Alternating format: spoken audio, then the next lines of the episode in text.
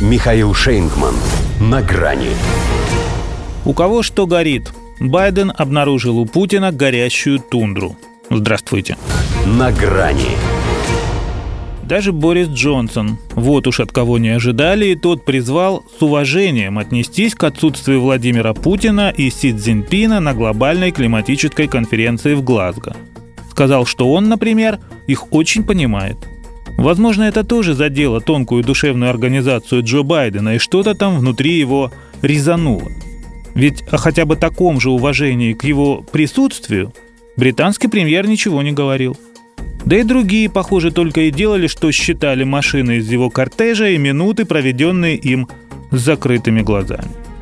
Но надо же ему было чем-то себя здесь развлекать. К тому же, почему тем двоим можно спасать планету на удаленке в домашнем комфорте, а он должен в этой промозглой Шотландии киснуть? Из-за них, между прочим, ему даже поговорить на равных не с кем. Словом, накипело. Они же еще и G20 в Риме дружно пропустили – Поэтому какой из Китая мировой лидер, если его председатель де-факто не участвует в таких международных форумах? Стрезал он одного. А у Путина и вовсе тундра горит, наябедничал на другого. У него буквально горит тундра. На самом деле чуть ли не по буквам повторил он, чтобы не решили, что спутал ее с тайгой. В Магаданской области правда, занялась сухая трава. В осведомленности ему не откажешь. Ну так это же из Сирии «В чужом глазу соринка», в США лесам и не так случалось полыхать. Но Байдену сейчас было не до них. Как, впрочем, и тогда, когда Калифорния превращалась в пепелище. Его самого сжигали изнутри злость, ревность, обида. У Путина серьезные проблемы с климатом, а он молчит относительно желания что-либо делать. Напомнил хозяин Белого дома председательствующего на собрании ликероводочного завода. У того, однако, всякий раз, когда ему так и не удавалось услышать начальника транспортного цеха, была уважительная причина – потреблял. Хотя и Байден вполне мог пропустить выступление Путина в онлайн-режиме, поскольку сам в это время снова находился в офлайне.